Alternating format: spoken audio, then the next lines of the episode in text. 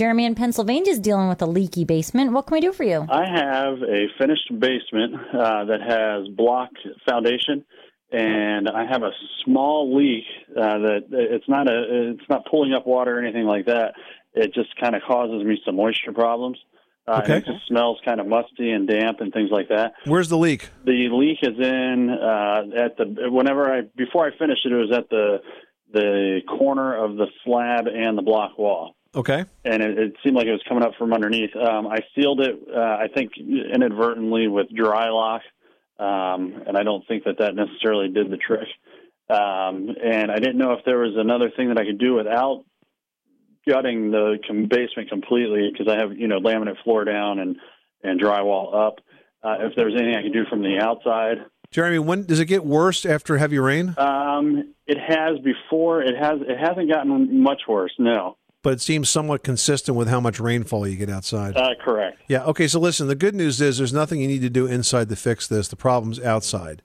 Um, I would suspect because this is in a corner, you may even have a downspout near that area of the house.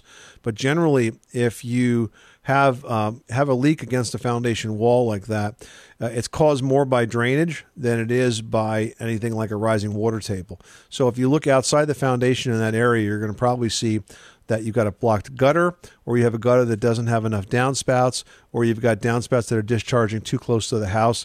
When you have a moisture problem, you really want to move those spouts out four to six feet. Or perhaps you could have some grading that's too flat and not sort of allowing water to run away. That first four to six feet around the house foundation perimeter is really the most critical. And if the water is allowed to sit and collect that close to the house, uh, what's going to happen is uh, you're going to get that moisture come right back down into the basement. So the solution is to fix the drainage outside, and the inside will fix itself. Yeah, I think I think it's probably a combination of the two. I have a uh, gutter right there in that corner, and then I think my grading is. I think it actually comes towards the house as opposed to running away from the house. Oh, that's that's a double whammy. yeah, it's a recipe for a flood right there. Yeah, Yeah. Start by getting the downspout out. Just put an extension on that leader, and you may see an instant result. Okay, terrific. Thank you so much. You're welcome, Jeremy. Good luck with that project.